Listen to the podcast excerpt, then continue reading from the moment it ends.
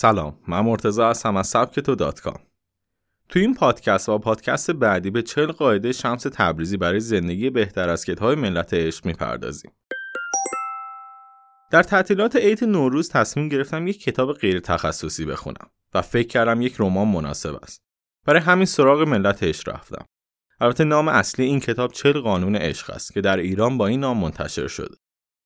این کتاب به سرگذشت شمس تبریزی و آشنایی اون با مولانا می‌پردازد و در کنار داستان اصلی یک خط داستانی موازی درباره آشنایی نویسنده خیالی این کتاب با ویراستار قرار دارد.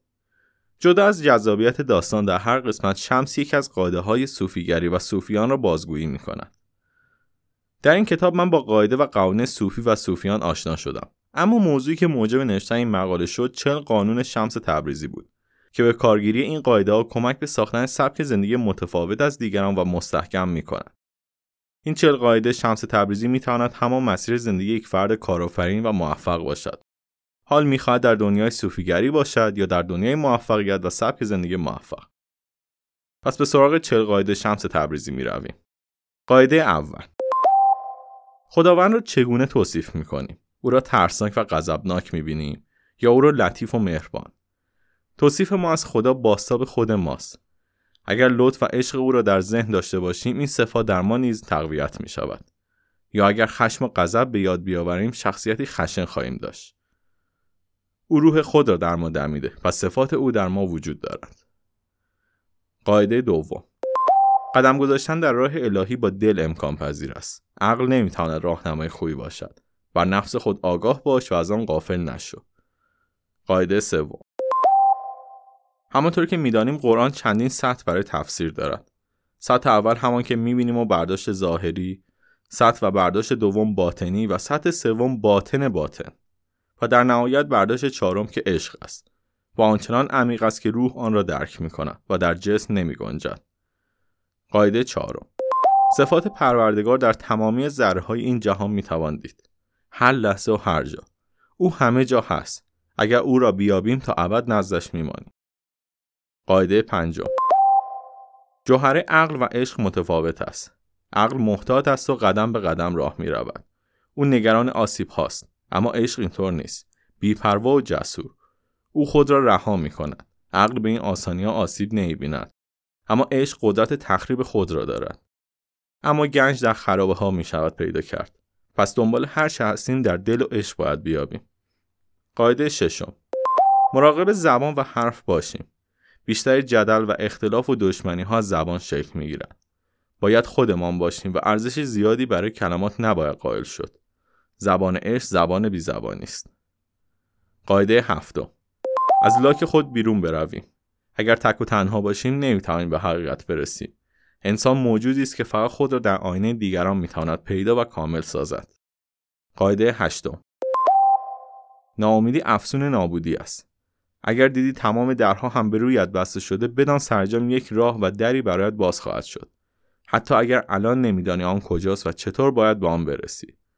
در همه حال شاکر باش. صوفی کسی است که علاوه بر زمانی که به خواسته هایش می‌رسد زمانی هم که به آنها نرسیده شاکر است. قاعده نهم. صبر فقط صرف زمان انتظار کشیدن نیست بلکه صبر با آینده نگری معنی می‌گیرد. در صبر و تماشای تیغ باید گل را مجسم کنید. شب را ببینید و روز را تصور کنید. اهل عشق صبر را یک شیرینی برای خود می‌بینند چون می‌دانند صبر هلال ماه را ماه کامل می کند. قاعده دهم سفر از درون شروع می شود. سفری به درون خود داشته باش. بر سمتی که بخوای بروی به شرق، به غرب، به شمال، به جنوب باید از سفر به درون شروع کنی. چون وقتی از درون شروع می کنی مسافت فیزیکی هم طی می کنی. قاعده 11 یک ماما از درد زایمان خبر دارد. پس بدان اگر می‌خوای فرد جدیدی از تو به دنیا بیاید باید تغییر کنی. باید خود را آماده تحمل سختی ها و دردها بکنی. قاعده دوازدهم. عشق مانند یک سفر است. وقتی وارد آن می‌شوی چه بخوای چه نخواهی تغییر پیدا می‌کنی. دگرگون می‌شوی. کسی تا به حال نبوده که وارد این مسیر بشود و تغییر نکند. قاعده سیزدهم. در دنیای ما تعداد کسانی که خود را درویش و صوفی می‌دانند از ستاره ها بیشتر است. آنها فقط درویش نما هستند. مرشد واقعی کسی است که ما را به واکاوی دنیای درونمون راهنمایی می‌کند. مرشد واقعی کسی است که ما را به واکاوی دنیای درونمون راهنمایی کند. نه به دنبال جمع کردن شاگرد و مرید پروری.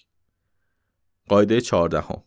در مقابل تغییراتی که در زندگیمون برایمان به وجود میآید به جای مقاومت تسلیم شویم. توی جریان زندگی شنا کنیم. و نگران زیر و رو شدن زندگیمون نباشیم. از کجا معلوم؟ شاید آن روی زندگی بهتر باشد. قاعده 15 ما یک اثر هنری ناتمام از خدا هستیم که در حال تکامل و بهبودیم. هر اتفاقی چه خوب و چه بد که پشت سر می‌گذاریم ما را به تکامل نزدیکتر می‌کنن تا این انسان کامل شکل بگیرد. قاعده 16 می‌دانیم که خدا کامل و آری از نقص است. این موضوع دوست داشتن وی را آسان می. اما سختی کار آنجاست که انسانهای دیگر را هم با همه بدی و خوبیهایشان باید دوست بداریم. ما زمانی می توانیم درک پیدا کنیم که عشق را تجربه کنیم. اگر ما نتوانیم خدا را به خاطر پروردگار بودن و انسانها را به عنوان اثر هنری خداوند دوست داشته باشیم نمی توانیم درک از هستی پیدا کنیم. قاعده 17 کسیفی های ظاهر هر چقدر هم زیاد و بد با آب شسته می شود. اما کسیفی های باطن به راحتی تمیز نمی شود. حسادت و خباست مثل چربی دور دل و روح را می گیرد و به راحتی از بین نمی رود.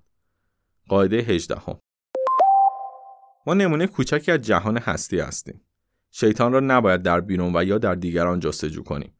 خیر و شر درون ماست. پر که بتواند نفسش را بشناسد پروردگار را شناخته و هر کسی که به جای بیرون به درون خود بپردازد آفریدگار را شناخته. قاعده 19 اگر نتوانیم خود را دوست بداریم قطعا دیگران را نمی‌توانیم به قلب خود راه دهیم. اگر در دیگران به دنبال احترام و محبت هستیم یعنی به خود محبت بدهکاریم. از دنیا ناامید نشو که گلها از خارها به وجود میآید. قاعده 20 اگر تمام فکر و ذهن خود را به پایان راه معطوف کنیم کاری بیهوده است. وظیفه ما تفکر به اولین قدم و قدم های حال است. بقیه راه خودش روشن می شود در پادکست بعدی به 20 قانون دیگر از 40 قاعده شمس تبریزی خواهیم پرداخت. ممنونم که این پادکست رو گوش کردیم و خوشحال می‌شویم. سبکتور تو تلگرام دنبال کنیم t.me سبکتور